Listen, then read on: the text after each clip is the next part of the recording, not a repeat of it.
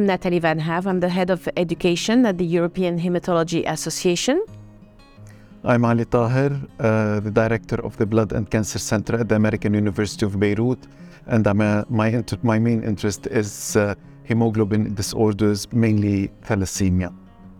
And we're here to discuss uh, the uh, Thalassemia International Federation guidelines for uh, the management of patients with uh, transfusion dependent thalassemia. Um, Ali, could you uh, start maybe by explaining what is the uh, Thalassemia International Federation and uh, what are their goals? What is the scope of this uh, federation? Thalassemia International Federation probably it's the only federation that takes care of all patients with thalassemia. It has it has been started in the 60s after the uh, uh, the death of the uh, son of the president of the federation, Panos Englezos, through which this federation now is probably the most active federation, uh, especially taking care of all issues related to the patients. And today we will be talking about the guidelines that were recently initiated, uh, updated uh, in 2022.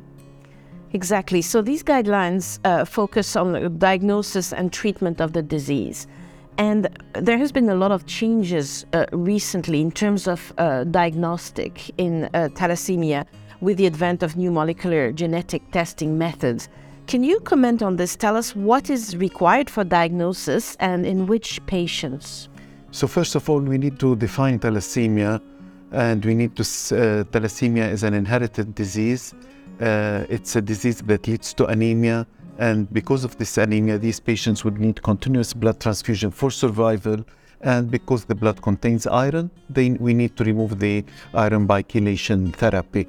And these patients are called TDT or transfusion dependent thalassemia, what we used to call thalassemia major. To diagnose these patients, it's a clinical diagnosis at the beginning, and uh, with uh, these patients are usually anemic with uh, low hemoglobin, low MCV, small red blood cells, we rule out iron deficiency anemia, we do hemoglobin electrophoresis, and from the hemoglobin electrophoresis, we can know that this patient is a TDT or a minor, thalassemia minor.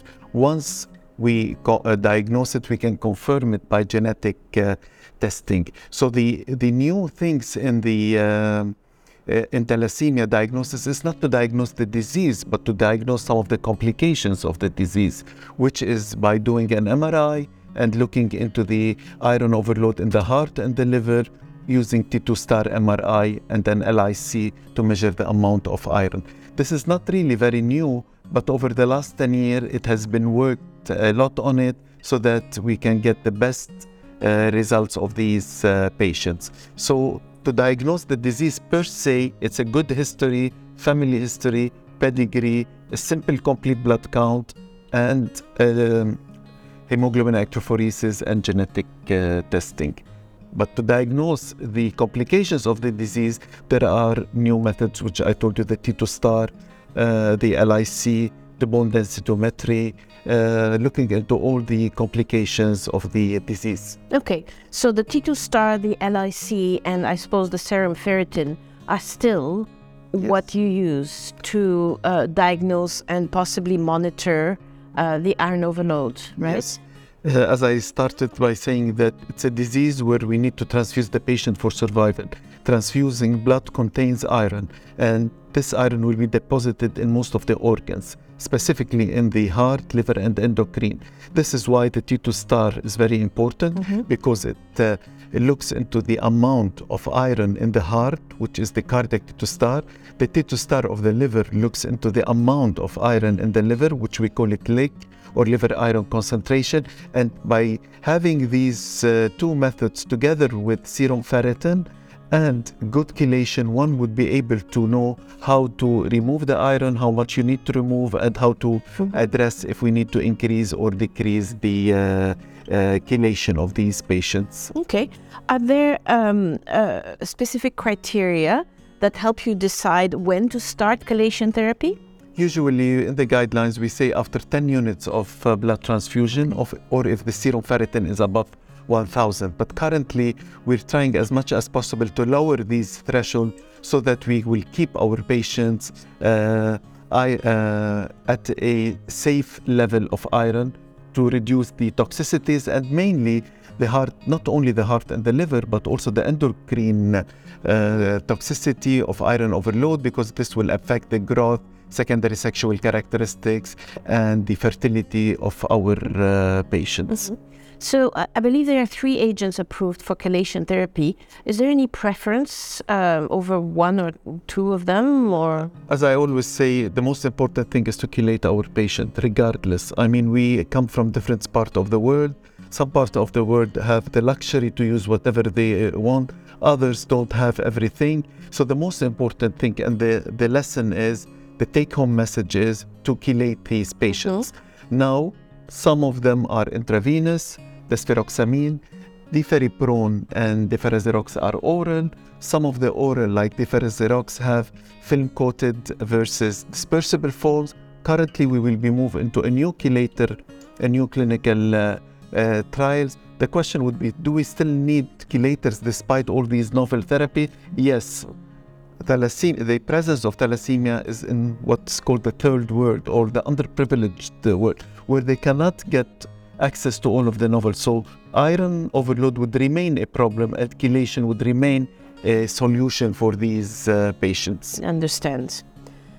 Um, so you mentioned novel therapies uh, that may not be accessible everywhere.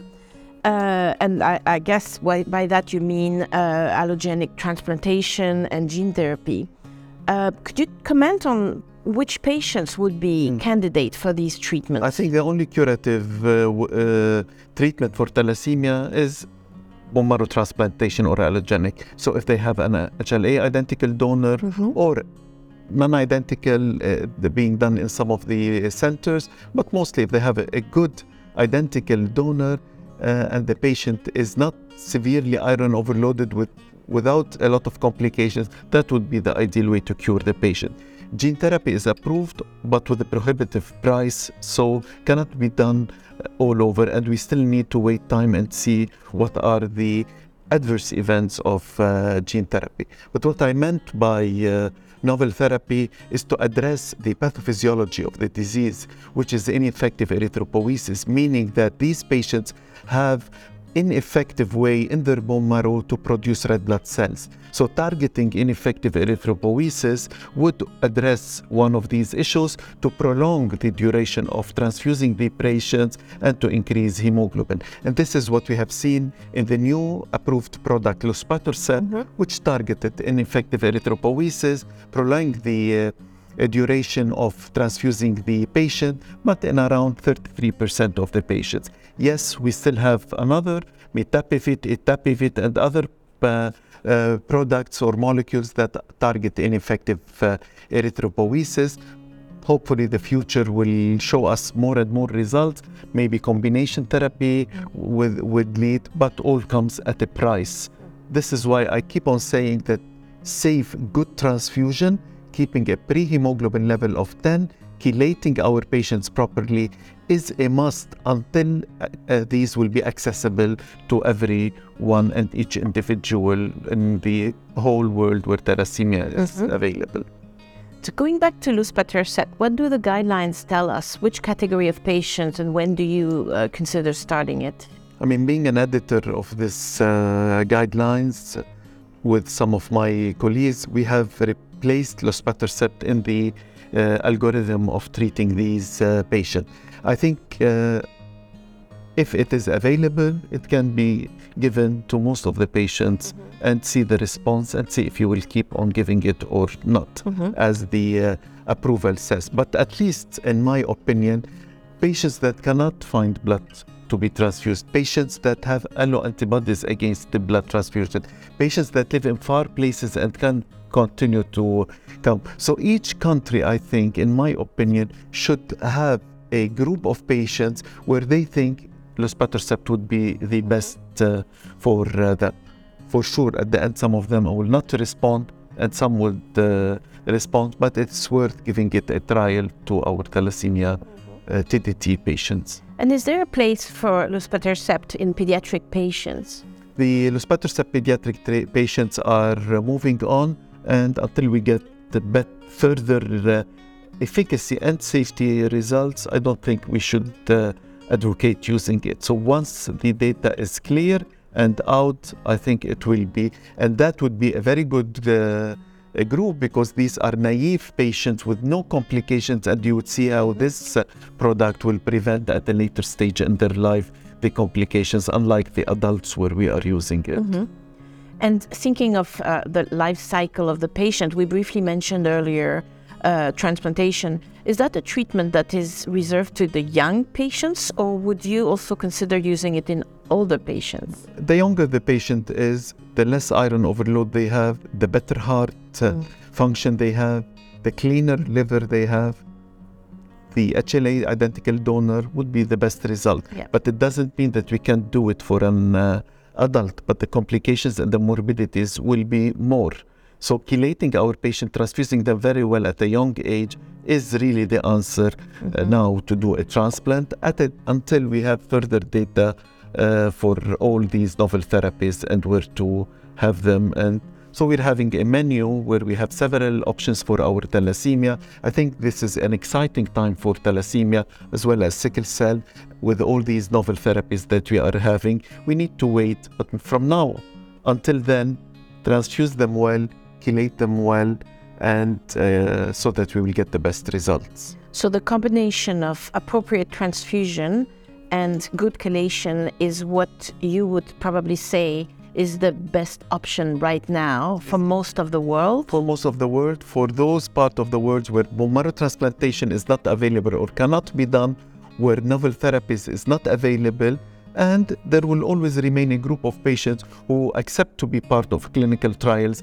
And I think that this is a, also another important message because these are the patients that will give us answer to several unmet needs that, through which we could know what to work. Mm-hmm. But good transfusion and good chelation would remain now the uh, treatment modality for the majority. Okay. And does splenectomy still have a place? If you transfuse them well and chelate them well, there is no need to do splenectomy, especially that we know that splenectomy has a lot of complications from infection, thrombosis, pulmonary hypertension. So when you transfuse them well, keeping a prehemoglobin at 9.5 or 10, and when you chelate them well, the spleen will not become very large. Mm-hmm. So, splenectomy is reserved now to those huge spleens or to those patients that have severe hypersplenism affecting their bone marrow and having neutropenia, thrombocytopenia. And if somebody, for example, is a football player or something, and you're afraid that his uh, spleen will be affected by the trauma, but it is not anymore a modality of treatment for these patients. Okay.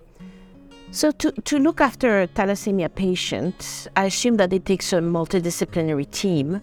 Um, who should be part of that team?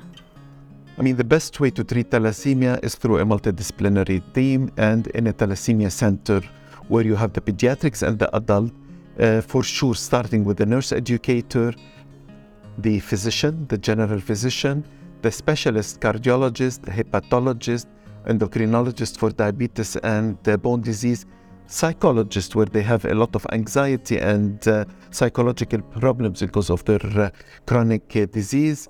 Um, so these uh, a dentist where we have for example, in our a dentist because they have some uh, dental issue, an ophthalmologist because some of the chelators will affect the eye. So from nurse educators, uh, psychologists, to physicians, general physicians, to subspecialized uh, physicians, to health economic people that are in the center so that we will get the best for these uh, patients. This is the centers that will get the best results and best survival when you look at them in a multidisciplinary, with a multidisciplinary team. Mm-hmm.